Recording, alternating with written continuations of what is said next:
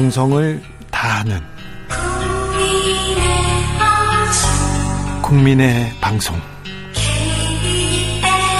KBS 주진우 라이브. 그냥 그렇다고요.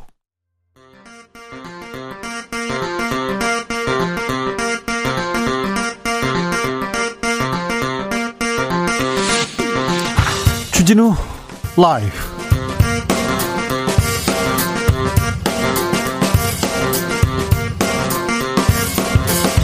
2020년 11월 4일 수요일입니다. 안녕하십니까? 주진우입니다. 미국 대선 투표가 끝났습니다. 그러나 긴 개표의 시간이 남아 있습니다. 민주당 바이든 후보는 승리로 가는 길이다. 좀 시간이 걸릴 것이라고 말했습니다. 이후에 트럼프 대통령은 백악관에서 우리는 이미 사실상 이겼다. 뒤늦게 투표 결과가 반영되는 상황 안타깝다고 밝혔습니다. 현재 트럼프 대통령의 당선 가능성이 매우 높다고 합니다. 2020년 미국 대선 미국 솔즈베리 대학교 남태현 정치학 교수께 이야기 나눠보겠습니다.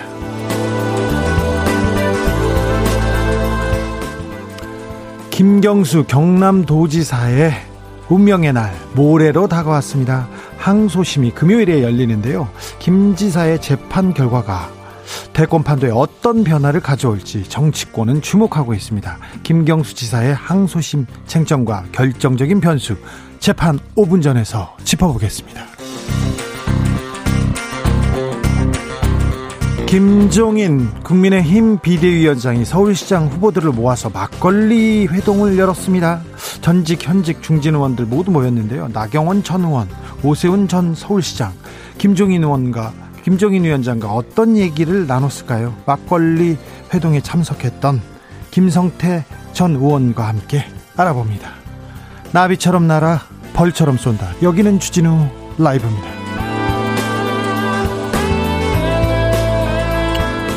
오늘도 자중자애 더 겸손하고 더 진정성 있게 여러분과 함께 하겠습니다. 더 잘하겠습니다. 자, 세계의 눈, 미국을 향해 있습니다. 지금 긴 선거는 끝났는데 더 긴 개표가 남아 있습니다. 미국 선거제도 참 신기하지요. 참 독특하기도 합니다. 개표 상황 들어오는 대로 생방송에서 전해드리겠습니다. 어디서 함께 하고 계신지 응답해 주십시오. 샵 9730 짧은 문자 50원, 긴 문자는 100원입니다. 콩으로 보내시면 무료입니다. 그럼 오늘 순서 시작하겠습니다.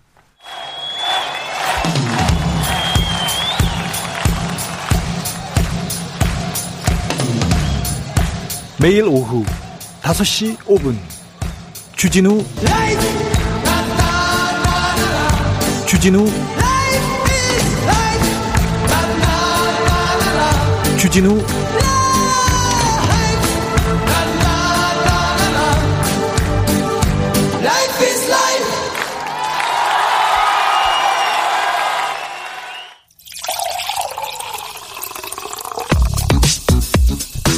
진짜 중요한 뉴스만 쭉 뽑아냈습니다. 주 라이브가 뽑은 오늘의 뉴스 주스. 정상근 기자 어서 오세요. 안녕하십니까? 미국 대선이 끝났습니다. 그런데 네. 개표가 시작됐습니다. 현재 상황 어떻습니까? 네, 이 조금 전까지 확인한 이 선거인단, 그 확보된 선거인단은 이 조 바이든 민주당 후보가 219명, 이 도널드 트럼프 대통령이 어 209명입니다. 격차를 좁혔습니다. 네, 점점 격차가 좁혀지고 있는 상황인데요. 이 개표가 상당 부분 진행이 됐지만 그 유권자 수가 적은 이 트럼프 대통령의 강세 지역에 비해서 어 유권자 수가 많은 이 바이든 후보의 강세 지역 개표율이 조금 떨어진 상황이긴 합니다. 경합주가 중요하잖아요, 미국 선거는. 네, 하지만 이 경합 지역 6개 주, 그러니까 북부의 이 Rust Belt로 불리는 이 펜실베니아는 미시간, 그 위스콘신 중심 그리고 남부의 썬벨트로 불리는 이 플로리다 그리고 노스캐롤라이나 아, 애리조나 중에 그 애리조나를 제외한 이 다른 지역에서 트럼프 대통령이 우위를 점하고 있습니다. 플로리다는 이미 트럼프 대통령의 승리가 확정이 됐고요. 애리조나는 이 조 바이든 후보가 앞서고 있습니다. 조 바이든 후보 개표 중에 연설을 했어요. 그리고 트럼프 대통령도 또 입장을 밝혔고요. 네, 우리 시간으로 2시 40분쯤 이 조 바이든 민주당 후보가 이 집 앞에 몰려든 지지자들 앞에서 연설을 했습니다. 어, 모든 투표가 반영될 때까지 기다릴 것이며 지금 상황에서 승복 선언을 하는 것은 적절하지 않다라고 말을 했습니다. 어, 이어 이 개표 결과가 더 지연될 수 있을 거라 생각을 하지만 이 승리로 이끌어질 것이라고 국권이 믿는다라면서 어, 그 이유로 전례 없는 사전 투표율 때문이다라고 승리를 낙관했습니다. 예. 어, 그리고 그 근거로 경합주 개표 상황을 언급하면서 애리조나에서 앞서고 있다라는 점을 들었는데요. 아, 또한 이 시간이 걸리겠지만 이 모든 투표가 반영되면 아, 펜실베니아도 우리가 가져갈 것이다라고 확신했습니다. 예. 이 바이든 후보의 연설이 나오자 이 트럼프 대통령도 긴급 기자회견을 했습니다. 어, 솔직히 내가 이겼다라는 얘기를 했는데요. 어, 트럼프 대통령은 오하이오 그리고 텍사스에서 이미 이겼고 가장 중요한 이 펜실베니아에서도 큰 승리를 거뒀다 이렇게 주장했습니다. 플로리다도 마찬가지고요. 네네. 아, 현재 개표 상황 알려드리겠습니다. 확보한 선거인단을 따져보면 바이든이 220표 그리고 아, 트럼프는 213표를 가져가고 있는데요.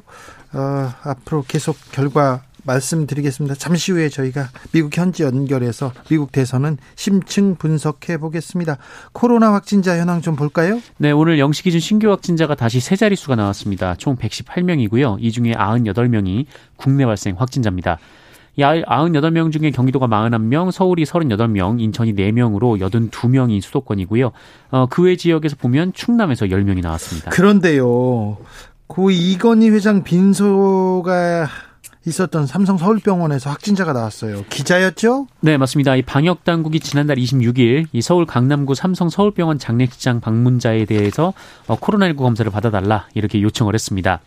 어, 이날 삼성 서울병원 장례식장에는 지난달 25일 별세한 어, 고 이건희 삼성그룹 회장의 빈소가 차려졌었는데 어, 장례식장을 방문한 취재기자가 이 코로나19에 확진이 됐습니다. 예. 어, 당시 장례식장 주변에는 그 이건희 회장의 별세 소식을 취재하기 위해서 그 언론사 기자 등 수십 명이 대기를 하고 있었고 바닥바닥 붙어 있잖아요. 네, 특히 뭐 취재 기자들이 그런데요. 예. 어, 그리고 또 정재계를 비롯해서 문화예술 체육계 인사들의 추, 조문 행렬이 이어진 상황이었습니다. 예. 어, 실제로 당일 장례식장을 방문했던 원희룡 제주도지사가 진단검사를 받고 자가격리에 들어갔습니다. 어, 그리고 국회 예산결산특별위원회 전체회의에 참석을 했던 홍남기 경제부총리도 이날 참석을 했는데 어, 서둘러 국회를 떠나서 코로나19 검사를 받고 자택 대기에 들어갔습니다. 예. 이 정무위원회가 오늘 국회에서 열렸었는데 여기에 은성수 금융위원장, 이 조성욱 건, 어, 조성욱 공정거래위원장이 참석을 했거든요.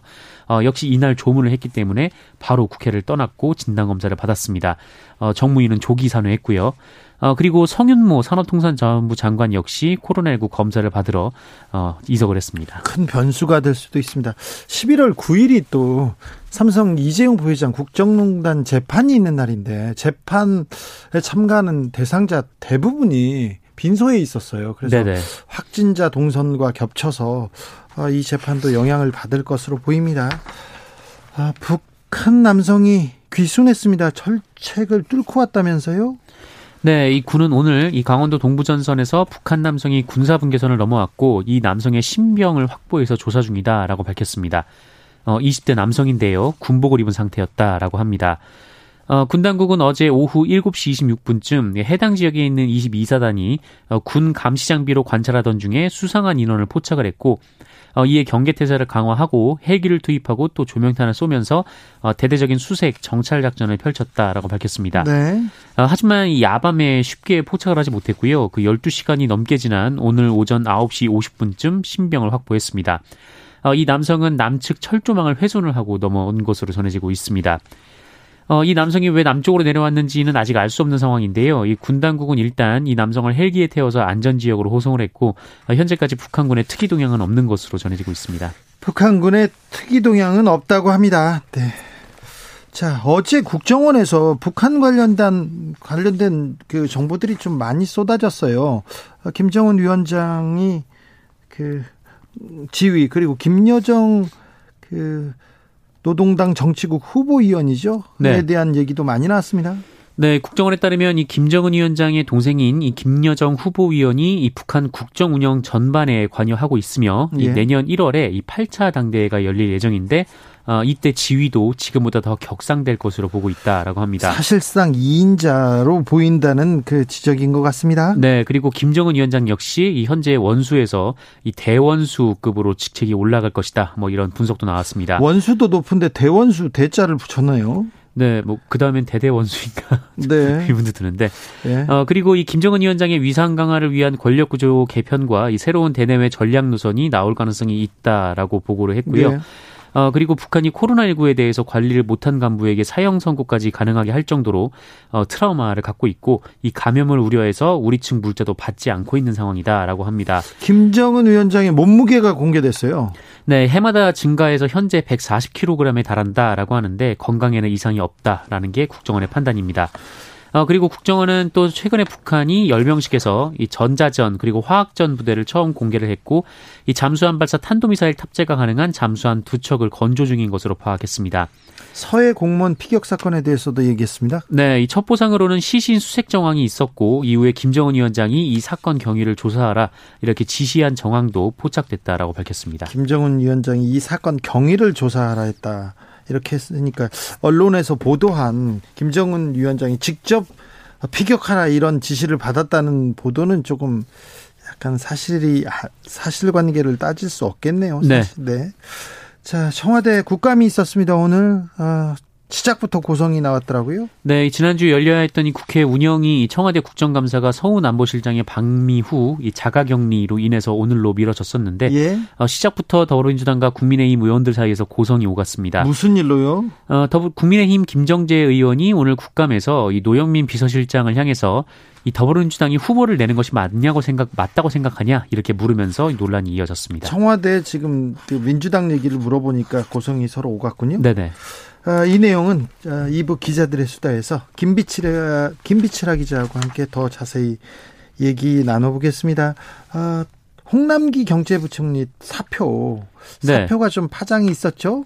네, 맞습니다. 오늘 홍남기 부총리가 관련해서 입장을 밝혔는데 어, 오늘 예산결산위원회에 참석을 했습니다. 이에 국민의힘 의원들이 이 사임의 배경 그리고 적절성을 두고 질문을 이어갔는데 뭐랍니까? 네, 이에 대해 홍남기 부총리는 이 주식 양도소득세 요건에 대한 논란에 책임을 지고 진심을 담아서 사의를 표명했던 것이다라면서 정치적인 쇼가 아니다라고 반박을 했습니다. 네. 어, 그리고 일각에서 정치적인 쇼다라고 표현한 것을 두고는 어, 심히 유감스럽다라는 입장을 밝혔습니다. 그런데 사표의 뜻을 접기는 했습니까? 어, 네. 이 지금 상황에서 인사권자의 뜻에 맞추어서 부총리 직무 수행에 최선을 다하겠다라는 입장을 밝혔습니다. 네. 이 정세균 국무총리도 대통령이 예산안 심의, 한국판 뉴딜 등 여러 현안이 있어서 이 부총리가 현재 그 직을 수행하는 것이 옳겠다라고 판단을 했다면서 이 문제는 종료된 것으로 판단해달라라고 설명했습니다. 자, 이 문제는 끝났다고 합니다. 끝났다는 것으로 판단해 달라고 합니다. 어, 프랑스에서 이, 그 이슬람 혐오 이후에 이슬람의 테러가 발생하고 그 이후에도 또 테러가 꼬리를 물고 있어요. 그런데 네. 걱정이 컸는데 우리나라에서도 프랑스 대사관에 대한 협박 전단이 붙여 있었어요. 네, 이 최근 이 종교적인 갈등이 좀 극단적인 양상으로 나오고 있는데 이 이슬람 국가들에서는 반프랑스 시위 움직임이 번지고 있는 상황입니다. 네. 이 파키스탄과 방글라데시, 그 레바논 등을 중심으로 이 마크롱 대통령이 이슬람 혐오주의를 조장한다라면서 시위가 벌어지고 있는데 네. 아, 말씀하신 대로 또한 프랑스에서는 한 역사 교사가 어, 이슬람교의 선지자인 무함마드를 풍자 소재로 삼은 만평을 보여줬다가 어, 이슬람 극단주의 청년에게 참수당하는 일이 벌어지기도 했었죠. 네, 프랑스 니스에서도 뭐 성당 네. 안에서 이런 또 테러가 있기도 했어요. 그런데 우리나라에서는 그런 일이 없었는데요. 네, 뭐 폭력적인 사건은 아니지만 그래도 이 테러를 암시하는 듯한 좀 뭐랄까요? 하여튼 어, 이 벽보가 붙어서 붙었어요. 네, 네. 경찰이 예의주시를 하고 있습니다. 네. 어, 서울 서대문 경찰서는 오늘 이 협박 전단지를 붙인 혐의로 30대로 추정되는 외국인 남성 2명의 신원을 파악해서 수사 중이다라고 밝혔습니다. 어, 경찰에 따르면 이들은 지난 1일 오후 10시 30분쯤 이 서울 서대문구에 있는 이 주한 프랑스 대사관 담벼락에 전단 5장을 붙이고 달아났습니다. 어, 우리의 종교를 파괴하지 말라. 우리에게 칼을 대는 자, 어, 그 칼에 죽임을 당하리라. 라는 등의 내용이 담겨 있었다라고 하고, 예. 이 마크롱 대통령의 사진에 이 빨간 펜으로 X 표시를 한 전단도 있었다라고 합니다. 아, 이들은 범행 전부터 대사관 근처에서 동향을 살피다가 사람이 없는 틈을 타서 전단을 붙이는 등 계획적으로 움직인 것으로 알려졌습니다. 지금이야말로 진짜 똘레랑스가 필요할 텐데 우리나라에서는 이런 일이 없었는데 아, 이런 아, 상황이 좀 이어지지 이어지면 안 되는데 좀 걱정입니다. 좀 초기에 수사를 좀 빨리 해서 이런 네. 문제가 또 더 이어지지 않도록 좀 막았으면 좋겠습니다. 음, 안타까운 또 소식인데요. 베이비박스라는 게 있어요. 그런데 옆에 신생아의 사체가 발견됐습니다. 네. 네, 그 어제 오전 5시 반경 이 서울 관악구의 주사랑 공, 어, 주사랑 공동체 교회에 설치된 이 베이비박스 인근에서 아, 남아의 시신이 발견됐다라는 신고가 접수가 돼서 경찰이 수사에 나섰습니다. 베이비박스란 게 음, 아이를 낳았는데 현실적인 이유로 네네. 키울 수 없는 여성들을 위해서 이렇게 만든 설치한 게 베이비박스죠? 맞습니다. 지금 해당 교회에서 운영을 하고 있는 베이비박스인데요. 그런데요? 어 그런데 아이를 굳이 이 안에 넣지 않고 또 옆에 이 추운 곳에 네, 놨다라고 합니다. 이 아이가 이 발견 당시에 탯줄과 태반이 붙어 있었던 것으로 알려졌고요. 이좀 어, 이렇게 어, 추위로 인해서 숨졌을 가능성도 전해지고 있습니다. 네. 어, 그리고 오늘 아이를 유기한 여성이 경찰에 검거가 됐습니다. 어, 혐의는 아직 특정되지 않았지만 유기치사 혐의 등이 적용될 수 있다고 경찰은 설명을 했습니다. 아이고 왜 그랬는지 좀 안타까운 이유가 있겠지만 네. 네, 이 CCTV를 통해서 잡았다라고 합니다. 네, 안타깝네요. 아, 조금 우리 사회가 이런 분들 어려운 분들한테도 조금 안전망을 좀 제공해야 되는데 어찌 됐건 어찌 됐건 아이가 숨을 거뒀습니다. 음, 의협에서 의대생들의 국시 해결 수순에 접어들었다고 얘기를 했어요. 네네. 근데 정부는 아이고 아니다 얘기하고요. 네, 이 최대집 의사협회 회장이 지난 10월 31일에 이 자신의 SNS를 통해서 어, 의대생 본과 4학년 학생들의 의사 국시 문제를 언급하면서 어, 금주 중, 그러니까 이번 주 중에 이 해결의 수순으로 진입했다. 이 당정청의 입장을 확인했다. 이렇게 주장을 했습니다만. 근데 지금 당정청 의견이 모아지지 않은 걸로 알고 있는데요. 네, 정부는 실무적으로 진전된 바가 없다라고 반박을 했습니다. 네, 정부에서 무슨 얘기를 했습니까? 네, 이 손영래 보건복지부 대변인이 브리핑을 했는데 의협과 의정 협의체 진행에 대해서는 실무적으로 협의를 하고 있는 것으로 알지만 의대생 국시에 대해서는 정부 입장은 종전과 동일하다라고 밝혔습니다. 한편 의협은 이 조만간 이 범의료계 투쟁위원회라는 조직을 만들 예정인데요. 어, 여기서 이 국가 시험 문제에 대한 투쟁 방향을 결정할 계획이라고 하고요. 어, 또다시 집단 휴진에 나설 수 있다라는 관측이 제기되고 있습니다. 어, 며칠 전에 저희 프로그램에 출연한 강도태 보건복지부 차관도 이 부분에 대해서는 국민한테 의견을 물어야 되기 때문에 저희가 자기네들이 결정할 수 없다고 분명히 얘기했습니다. 근데 의협에서 조금 음, 어, 이건 뭐 그 내부부가 아니라 이건 좀 선전전 이렇게 좀 어떤 작전을 보인다 이런 생각도 좀 해보는데요. 네. 아무튼 의협도 정부도 현명하게 좀 이 문제를 해결했으면 합니다. 아, 주스 정상근 기자 함께했습니다. 감사합니다. 고맙습니다. 미국 대선 결과 관심이 높습니다. 대선에 대해서 이렇게 관심이 높은지 저도 이번 또 새삼 깨달았어요. 아, 미국 대선이 그렇게 중요합니다. 우리나라한테도 중요하고 전 세계적으로 트럼프 대통령이 얼마나 많은 영향을 미쳐 좋은 영향도 미쳤지만 악영향도 많이 미치고 그래서 그런지 아, 이번 선거에 대해서는 미국에서도 그렇고 전 세계적으로 어, 관심이 컸습니다. 1773님, 도대체 누가 맞는 건지 다들 말이 틀려서 헷갈리네요. 그러게요. 투표가 끝났는데, 개표가 거의 진행됐는데도 아직 모른답니다. 박혜라님, 초딩, 초딩 싸움 같아요. 이거는 맞는 말인 것 같아요. 서로 내가 이겼다고 하고, 네. 그런가요? 네. 초딩 싸움 같아요. 이 말은 맞는 것 같습니다. 김정우님, 분명 이틀 전에도 바이든이 이길 확률이 99%라고 했는데, 모든 언론에서, 거의 모든 언론에서 바이든이 이길 것이다. 격차가 좁혀지긴 했지만 이길 것이라고 얘기했습니다. 거의 모든 여론조사에서도 바이든이 이긴다고 얘기했어요. 그런데 어떤 전문가들은 트럼프가 이길 가능성이 높다고도 했지만 거의 모든 조사, 언론은 그랬거든요. 그래서 언론, 여론조사 다 믿을 게 안 됩니다. 지난 대선에 이어서 이번 대선에도 미국 대선에서 전혀 맞춘 언론이 없습니다. 그런 여론조사 기관도 없고요. 참고하시자고요. 음, 4796님이 퇴근길인데요. 차 안에서 듣고 있습니다. 오늘 아침 텍사스 사는 여동생은 트럼프 뽑았다네요. 네. 네. 왜요? 근데 트럼프 뽑았다고 하면서 왜 이렇게 웃으세요? 네. 아, 교통정보센터 다녀오겠습니다. 김은아 씨. 주진우 라이브.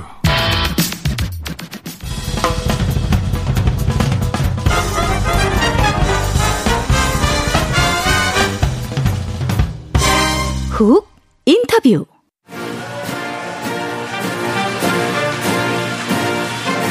감사합니다. 정말 가장 늦게 제가 이렇게 기자회견을 하고 있는 것 같습니다.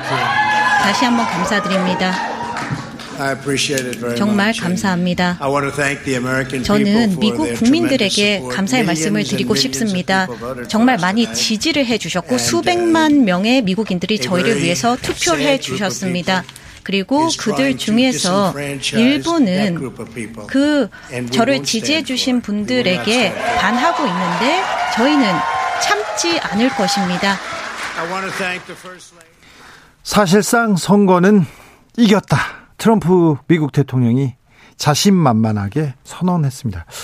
여섯 개 경합주에서 다섯 개를 이기면서 판세가 트럼프 쪽으로 기울고 있는 것 같은데요. 변수가 있습니다. 전례 없는 규모의 우편 투표인데요. 사전 투표함이 열리고 어떤 결과가 나올지 바이든은 긍정적으로 기다리겠다고 했습니다. 미국 대선 아, 전문가 예측, 여론조사, 출구조사 다 틀렸습니다. 지금 미국 현지 분위기 아, 살펴보겠습니다. 미국 메릴랜드주 솔즈베리 대학교 남태현 정치학 교수 연결했습니다. 안녕하십니까? 안녕하세요. 네. 아, 교수님 투표하셨어요, 혹시? 아, 제 아내는 했습니다. 네. 혹시 누구를 찍었는지 물어봐도 됩니까? 어, 예. 제가 알기로는 트럼프는 안 찍은 것 같은데요. 아, 네, 알겠습니다. 어, 대부분의 전문가들, 여론조사 기관 모두 조 바이든의 승리를 믿어 의심치 않았습니다. 근데 어, 경합주에서 트럼프 대통령이 예상외로 선전하고 있네요. 예, 뭐 선전은 하고 있는데요. 아, 사실은 아, 이 이렇게 되리라는 것은 미리 예견이 됐던 것이죠. 그러니까 많은 사람들이 밤에는 결과가 안 나오고 다음 날, 다다음 날이나 돼야지 어, 결과가 나올 것이다라는 것조차도 다 예견이 됐던 겁니다. 그러니까 예, 사실은 놀랄 것은 없죠. 예견이 됐는데 어, 예상 결과는 네. 바이든이 좀 근소하게 이긴 상황에서 몇 며칠 이렇게 며칠 이렇게 늦어지리라고 생각하셨잖아요. 교수님도 그렇게 생각하셨죠? 아, 예, 쭉 뭐 그런 것도 있죠. 사실은 그렇게 많은 사람들이 기대를 했던 것, 저를 포함해서 네. 그런 예측을 했던 것 중에 하나가 플로리다였는데요. 플로리다가 일찍 그 트럼프한테 넘어갔고요. 아, 사실은 어 예 그, 그다음에 조지아 노스캐롤라이나도 좀 기대를 하고 있었는데 조지아는 아무래도 바이든한테 올 것 같고 노스캐롤라이나는 아, 아, 아 트럼프한테 갈 것 같거든요. 네. 그래서 그 두 주가 좀 아무래도 좀 컸던 것 같아요. 네. 예. 어, 교수님, 그 여론조사가 4년 전에도 크게 틀렸는데 이번에도 틀렸어요. 왜 미국의 여론조사 기관 이렇게 못 맞춥니까? 아, 그것은 좀 사실 여, 생각을 해볼 필요가 있는데요. 네. 왜냐면은 네. 저번에도 많이 틀렸다고 쉽게 말은 하지만 네. 틀렸습니다. 네. 맞습니다. 근데 네. 아, 거기는 여론조사 자체보다는 그 해석에 좀 많이 틀렸던 것이 아닌가. 왜냐면은, 아, 저번 주에 그 오차 범위 내에서 크게 많이, 많이 나가지는 않았었거든요. 네.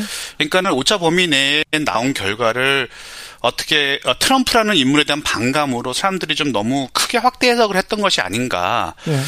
그런 면이 있고요. 또 요, 저번에 그런 일이 있었기 때문에 요번에 그 표본에 그 백인 대학교를 나가지 않은 가지 않은 백인 남성들을 표본을 많이 포함을 해서 많이 보완을 했다고 저는 알고 있거든요. 그래서 네. 네, 뭐 당장은 좀 그래 보일지 몰라도 좀 길게 보면 내일이나 내일 모레를 더 지나고 나면 아무래도 좀 맞지 않을까 그런 생각을 해봅니다. 아 그래요? 지금 트럼프가 거의 이긴 것처럼 지금 보도하고 있는데 바이든의 승리 가능성도 네. 아직은 남아 있는 겁니까? 그럼요. 그 특히나 우선 그 펜실베니아가 아직 지금 제가 보고 있는데 74%밖에 개표를 안 했어요.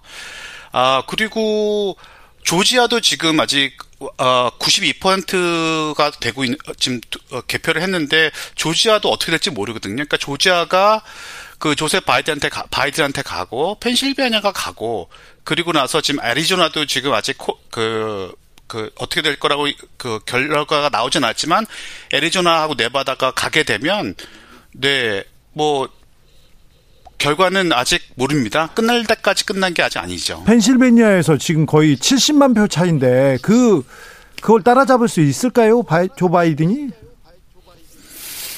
어, 네. 왜냐면은 그 조 바이든 측에서도 발표했고요. 밝혔고요. 그다음에 음. 언론에서도 밝혔지만 그, 그 사전 투표를만 보면 조 바이든이 거의 6대1 정도를 앞서고 있다고 저는 들었어요. 예. 그러니까 그 표가 열리기 시작하면 바이든의 어, 몰표가 가리라고 저는 적어도 예. 펜실바니아에서는 몰표가 몰리지 않을까 나중에 막판에 그렇게 예상을 많이들 하고 있습니다. 교수님 그럼 언제쯤 대선의 윤곽이 나올까요?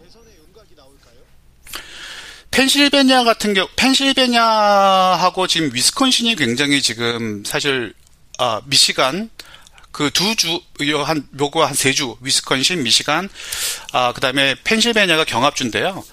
아, 미시간도 그렇고, 지금 펜실베니아도 그렇고, 다, 그, 며칠 뒤, 특히나 위스콘신 같은 경우에도, 뭐, 아직 뭐, 며칠 걸린다라고 말을 하고 있고요. 펜실베니아 같은 경우에는 지금 금요일을 보고 있어요. 왜냐면은, 아, 그 11월 3일 소임만 찍혀 있으면 3일 늦은 것도 카운트를 하겠다라고 그 펜실베니아 주정부에서 했고요. 그다음에 그 공화당 측에서 이건 너무 늦다 challenge를 했었는데 그 Supreme 그그 그 주에 있는 그 대법원이? 주 대법원이 네.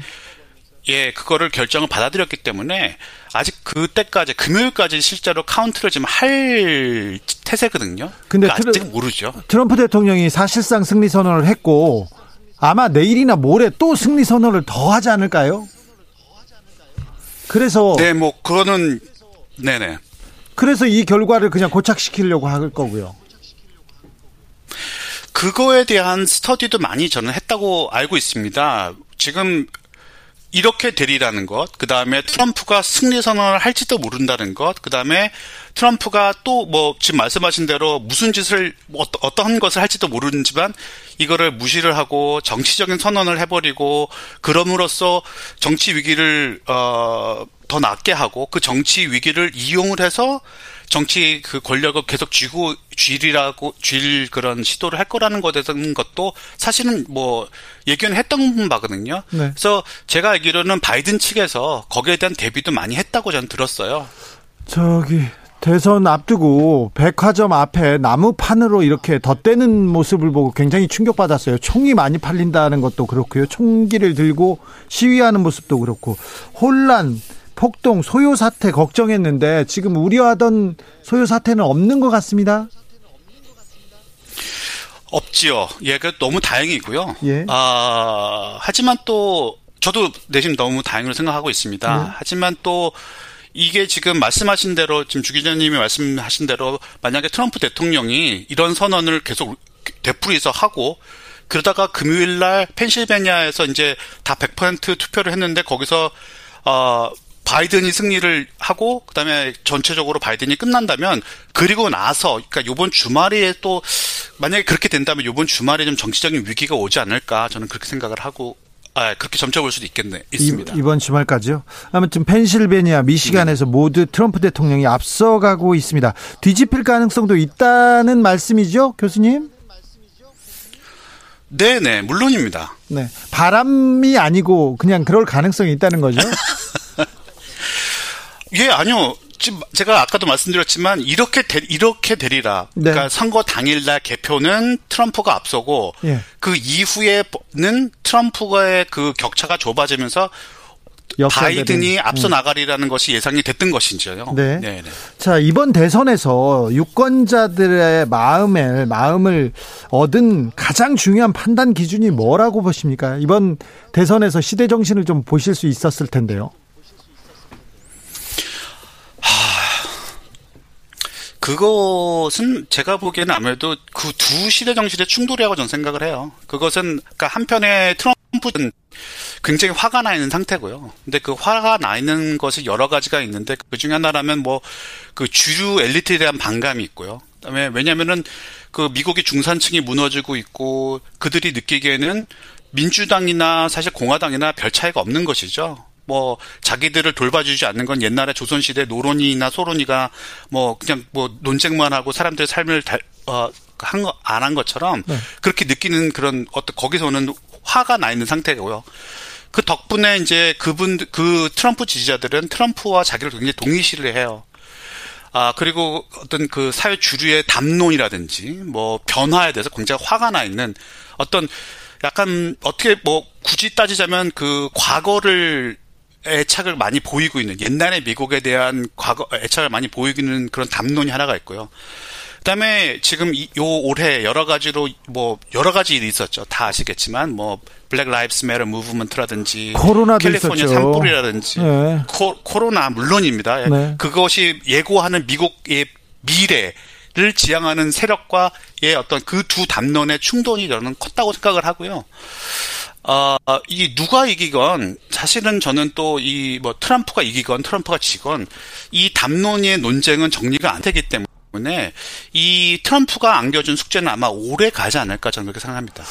트럼프가 대통령이 되어도 삶이 크게 바뀌진 않았던 것 같은데요. 그리고 무엇보다도 코로나 방역에 이렇게 실패했는데 어떻게 트럼프 지지자들은 이렇게 공고한 건지 좀 이해가 안 되는 측면도 있습니다.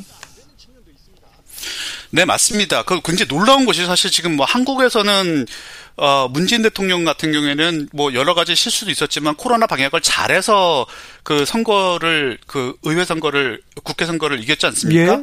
반면에 그 그거를 따져서 생각하면 우리 상 뭐 한국의 상식으로는 아니면 뭐 많은 사람들의 상식을 보면 지금 이 선거가 이렇게 가까운 것 자체가 말이 안 되는 것이죠. 근데 예. 그것은 역설적으로 보면 제가 아까 말씀드렸던 그 트럼프 지지자들이 갖고 있는 어떤 분노라든지 그 사람들이 갖고 있는 걱정, 그 사람들이 갖고 있는 불안감이 얼마나 큰 것인가, 그리고 그것이 나타내는 미국 구조적인 문제가 얼마나 깊은 것인가를 저는 반증한다 생각을 해요. 네. 아, 그래서 제가 말씀드린 것처럼 이게 지금 선거 결과가 물론 뭐 문제입니다만은 이 선거 결과를 이, 이 과정에 보여주는 이 문제들. 아, 이것이 던지는 숙제는 미국만의 숙제가 아니고 전, 뭐, 어, 여러 나라, 한국을 포함해서요. 그, 우리들 다의 숙제가 아닐까 저는 그런 생각을 합니다. 어, 바이든 후보의 당선 가능성도 아직 열어두셨기 때문에 이것도 얘기해 봐야겠는데, 바이든의 국정처럼, 바이든이 대통령 되면 뭘 해주겠다, 이게 뭘 바뀌겠다, 이런 비전을 좀 던졌을 텐데요. 네, 일단 뭐, 바이, 어, 바이든을 지지하는 사람들, 아, 이 바라는 것은요, 사실은, 아, 이번 선거는 이 트럼프가 계속 만들어내고 있는 혼란, 트럼프가 만들어내고 있는 이 뭐랄까요, 이 어이없음, 이것을 좀 끝내자. 그렇죠. 이좀 정상으로, 정상적인 대통령으로 좀 돌아가 보자. 라는 게 굉장히 크고요, 사실은요. 예, 트럼프 보기 아, 싫다. 그 다음에, 네. 그렇죠. 예, 네. 예, 그런 게 굉장히 크고요. 그 다음에 이 사람, 그, 이쪽에서 바라는 것 중에 하나는, 아, 뭐, Black Lives Matter movement에서 나왔지만 이 이거 사실은 그게 wake-up call이었거든요. 그러니까 이 레이스 문제가 인종 문제가 그- 그다음 인종 문제와 관련된 여러 가지 백인들의 어떤 아, 우월감, 그 다음에 경찰들에 대한 경찰의 폭력이라든지 이런 문제가 굉장히 많이 도드라졌던 한 해였거든요. 2020년이 물론 뭐 코로나 바이러스도 있지만 그런 면에서 미국 사람들이 아 이게 오바마 대통령이 돼요. 오바마 대통령이 8년을 보냈다고 해서 우리의 옛날의 그 원죄가 지워진 것이 아니구다라는 것에 대해서 어, 많은 생각을 하게 됐고요. 그거에 대한 어떤 어, 해결을 아, 저, 제 생각에는 좀 아, 바라는 열망이 큰 게 여러 가지 요인 중에 하나가 아닐까 저는 생각을 합니다. 저 미국에서 정치학 가르치고 계신데요. 네. 노론 소론에서 제가 좀 놀랐습니다. 메릴랜드에서 갑자기. 그런데 미국 미국 청년들한테 미국 대학생들의 청년들한테 트럼프는 어떤 의미입니까? 어떤 존재입니까? 여러 면에서 트럼프는 이 학생들이 갖고 특히나 제가 많이 대하는 학생들이 갖고 보면 이 정치 문제에 대해서 관심을 많이 가지게 되, 만드는 사람이라고 저는 생각합니다. 아, 순기능 뭐 많이 있네요. 어느 쪽으로 네. 오나요? 네.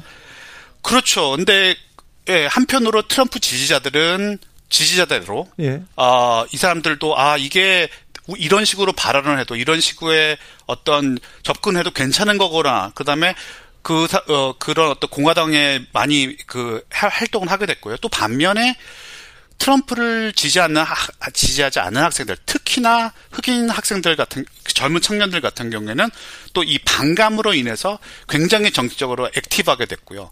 그런 면에서 뭐 숨기는이라고 말씀하셨는데, 네, 뭐 어떻게 보면 숨기는 수가 있겠네요. 그런 면에서 굉장히 큰, 예, 그, 어, 공헌이 아닌 공헌을 했다고 할까요? 네. 그렇게, 그렇게 볼 수 있을 것 같습니다. 윤석열 검찰총장도 검찰 개혁을 위해서 굉장히 힘쓰셨어요. 네, 그런 기능도 있습니다. 저기 트럼프 대통령이 미국뿐만 아니라 전 세계 민주주의에 위협이 된다 이런 지적도 있습니다. 그런데 어, 좀 파격적인 방법으로 북한 문제는 해결할 수 있겠다는 그런 가능성도 있다. 그렇게 해결할 수 있는 유일한 사람이라는 점에서 어, 우리나라 사람들, 특별히 정치인들이 트럼프에 대한 기대가 있, 있습니다. 남북 문제에 대해서. 이 점은 어떻게 읽어야 될까요? 저는 좀 생각이 다릅니다. 왜냐면은 트럼프가 요번에 뭐 책도 여러 권 나왔고요. 아, 그다음에 트럼프 행보를 봐도 그렇고, 아, 사실 트럼프가 한 게 별로 없어요. 아, 그래요? 그가 그 사람이 한 것은, 예, 그 사람이 한 것은 자기와 김정은이와의 교류, 예. 김정은 위원장과의 교류를 과시를 하고 그 과시를 하기 위한 어떻게 쇼를 몇 개를 한 것일 뿐이죠. 네. 미국 정부 그 전에 정부와 나 트럼프의 그 앞에 초기를 봐도 어차피 그 다음 그 미국 정부가 원하는 것은 부, 북한이 그 핵무기를 포기하는 것이죠. 그러니까 그 기조는 사실은 변한 게 없습니다. 아 그런 면에서 저는 어, 그, 물론 뭐, 뭐, 만나고 이런 것 자체가 뭐 굉장히 놀라운 것이기도 하고 하지만, 거기서 한 발자국도 더 나가지 못했다는 것은 결국에는 트럼프가 됐건, 뭐, 트럼프 아들이 됐건, 뭐, 트럼프 딸이 됐건, 누가 와서 어떤 행보를 하더라도 기본적인 어떤 구조적인 틀을 깰 수는 없지 않을까. 네. 그런 면에서 사실은, 예, 좀, 저는 그렇게 큰 기대는 제가 생각한 기대를 하는 거는 좀 무리가 아닐까 저는 그런 생각을 합니다. 아니 그러면 우리는 어떻게 해요? 좀 좋은 얘기도 좀 해주세요. 트럼프에 대해서 트럼프 대통령이 참 한국 문제는 북한 문제는 풀 거라는 이런 기대가 있는데 이건 좀 어려운 것 같고요. 그래도 또 우리한테 좀 던져주는 좀 좋은 기능이 있을 것 같은데요. 그렇게 어렵습니까? 그렇게 말하기 이거, 어렵습니까? 예, 그, 세, 네. 그것은, 예, 딱히 생각하면, 뭐, 주한미군의 문제도 그렇고요. 네, 알겠습니다. 네, 뭐, 예. 교수님, 오하이오에서도 트럼프가 승리했다는 속보 들어왔습니다. 지금 한국 언론에서는 트럼프가 승리했다, 굳어, 굳어지는 모양새다, 이렇게 보도하고 있는데, 현지 언론도 그렇게 봅니까? 글쎄요, 어, 그거, 아니요. 저는 그렇게, 뭐, 뉴욕타임스도 그렇고, 워싱턴 포스트도 그렇고, 뭐, 아직까지 그렇게 많이 나가고 있지 않는데 제 생각에는 좀 한국 언론이 만약에 그렇게 보도를 했다면 좀 앞서가고 있는 게 아닌가 싶은데요. 아니 한국 언론은 지금 당장 보이게 네, 한국 언론은 분석하고 뭐 심층 취재하기보다는 외국 언론을 그대로 갖다 쓰는 경향이 있기 때문에 아, 미국 언론도 그렇게 보도하고 있는 거 아닙니까? 그렇지 않습니까?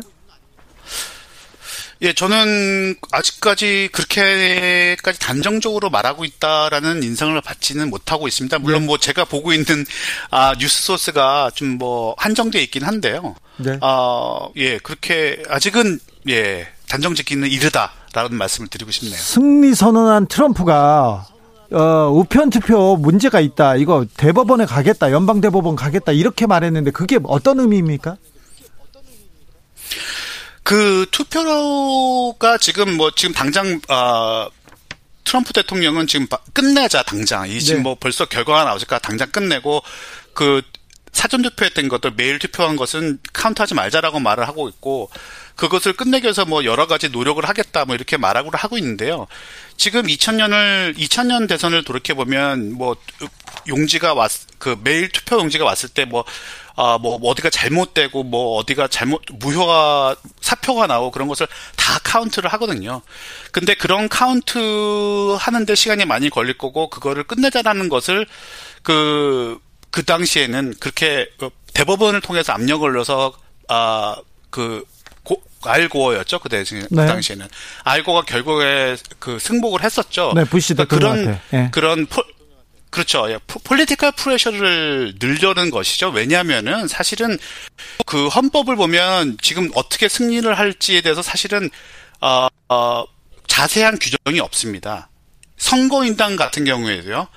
헌법에는 이 선거인단이 어떻게 투표를 하든지 사실은 상관이 없어요. 즉 사람들이 투표한 것과 선거인단이 투표를 하는 것이 다를 수도 있어요. 그러니까 네. 주정부에서 주정 주의회에서 선거인단을 그냥 아, 어떻게 보면 자의적으로 투표를 해서 아, 선거 뽑아서 보내서 투표를 해도 사실은 헌법적으로는 문제가 없습니다. 그러니까 그 완전 너무 너무 극단적인 예죠. 그래서 어, 뭐, 그날려도 사실 있어요. 이건 지금 이렇게 계속 이렇게 가면 트럼프가 뭐 비상사태를 선포를 하거나 어떻게 폴리 어, 압력을 넣어서 주 의회에서 사람들이 어, 투표한 건 상관없이 주 의회에서 그냥 나름 자기 엘리트가 선택을 해서 선거인단들이 거기에 따라서 어 12월에 투표를 해버리는 그런 어떤 극단적인 상황도 갈 수 있다라는 사람을 그렇게 점치는 사람도 있거든요. 근데 뭐 그렇게까지는 가지 않겠지만 그 이거를 당장 빨리 끝내자 그 전에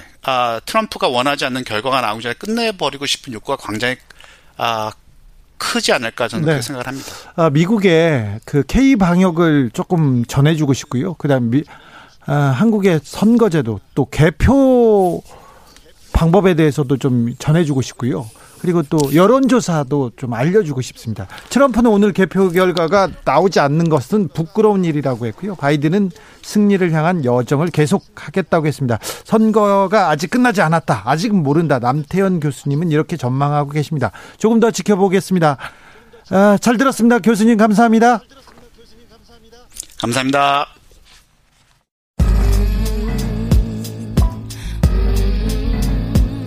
나비처럼 날아 벌처럼 쏜다. 주진우 라이브.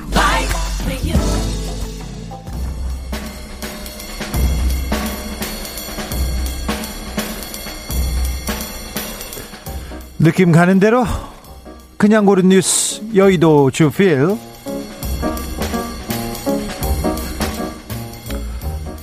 태영호, 김정은, 바이든 당선 예상하고 있다. 이유는 머니투데이 기사인데요.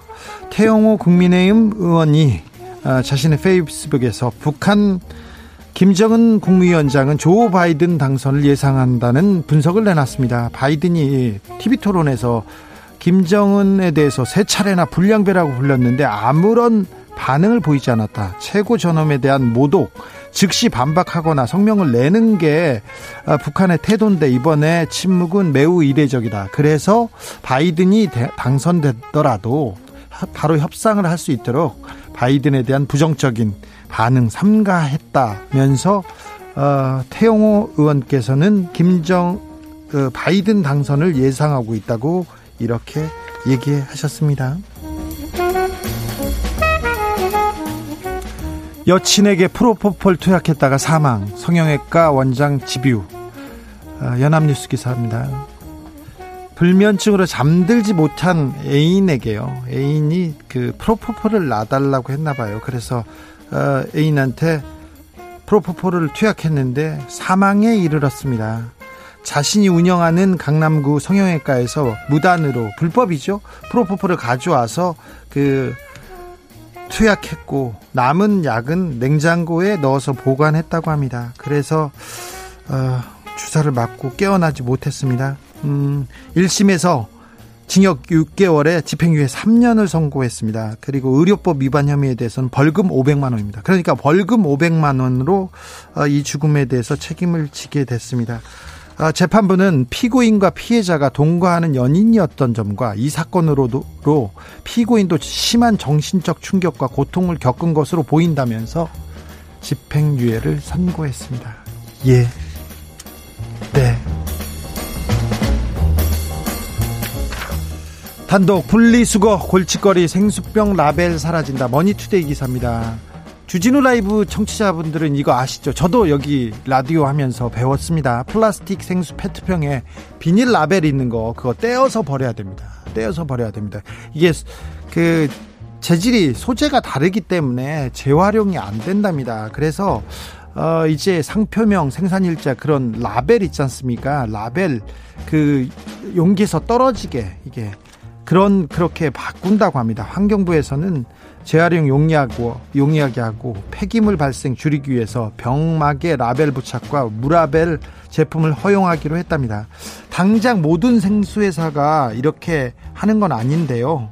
음, 환경부에서 계속해서 개선 방안을 선택할 수 있도록 어, 방, 방식을 내놓을 방침이라고 합니다. 아, 늦었습니다. 매우 늦었지만 잘한 것 같습니다. 지금 늦었지만 우리는 환경 개선을 위해서 어, 그리고 환경 보호를 위해서 나서야 됩니다. 어, 댓글에도 다 격하게 환영하고 있습니다. 모든 플라스틱 병에 적용해야 됩니다. 얘기했고요.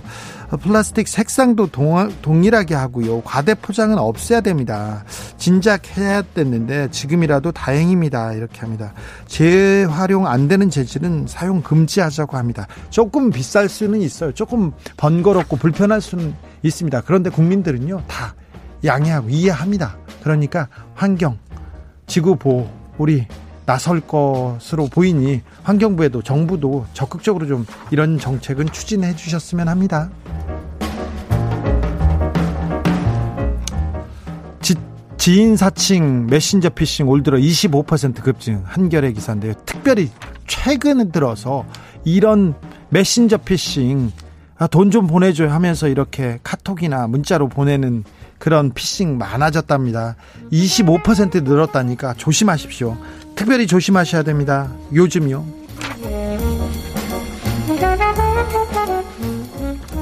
차박 몸살 앓는 해안가 모렴치 참다 못해 기초위에 나섰다. 부산일보 기사인데요. 코로나로 비대면 비대면 계속 얘기합니다. 그래서 취미 활동도 자동차 숙박에 이렇게 신조어인 차박 굉장히 신종 문화로 급부상합니다.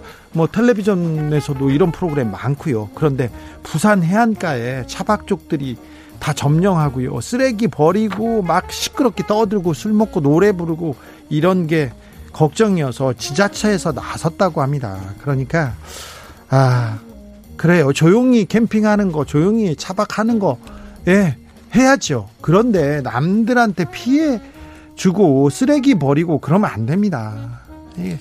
어, 차, 해안가 차박족 문제를 법적으로 해결하기 위해서 정부가 입법을 하겠다고 나선 것까지 나설 정도입니다. 그러니까 차박족들, 캠핑족들 조금 조심해 주세요. 당부드립니다. 올해도 다 갔네. 나이 들면 시간 빨리 가는 이유 코미디닷컴인데요. 어, 그런 생각 하잖아요. 2020년도 2개월밖에 안 남았어요. 아이고 벌써 다 갔어. 왜 이렇게 빨라? 세월 빠르네. 근데 그런 얘기를 하는 분들은 나이 들수록 많지 않습니까? 그래서 순식간에 지나갔다고 느낀다고 미국 대학 연구팀에서 공동으로 연구를 했는데 나이 든 사람이 시간이 빨리 흐르는 이유에 대해서 연구했습니다. 이런 연구는 그 전에도 있었어요. 그런데 어, 연구 결과 시간의 가속도가 붙는 이유는 별개의 경험이 뭉쳐서 한 덩어리에 한 덩어리로 인식되기 때문이라고 합니다. 그러니까 어렸을 때는 공원에 가면 어, 나무도 보고 나뭇잎도 보고 뭐 생전 처음 보니까 신기해서 파 보고 흙도 파보고 그러는데 어, 나이가 들면 그 공원에 대해서 잘 안 됩니다. 그래서 참신하고 새로운 일이 아니어서 공원 산책이 뭐 나무 흙 나뭇잎 다 기억 덩어리로 이렇게 인식된다고 합니다. 그래서 나이 들수록 일상의 많은 부분들이 덩어리가 돼서 단순화된답니다. 그래서 매 순간 가치를 좀 더 부여하고 다양한 경험을 하려는 시도를 하면 시간이 조금 덜 갈 수 있다는 어, 미국 대학의 연구 결과입니다. 아, 댓글에서 나이 들면 생활이 단조로워요. 그래서 시간이 빨리 가요. 그러니까 젊었을 때 음, 다른 연인, 연인들, 다른 일상들 매일매일 기다리고 있으니 열심히 살아야 해요. 이렇게 얘기합니다. 어, 잘 알고 보니까 부지런히 살라는 얘기네요. 이렇게 얘기합니다. 네. 인생은 그렇죠. 크리스티나 아길라라의 파이터 들으면서 저는 잠시 쉬었다 6시에 돌아오겠습니다.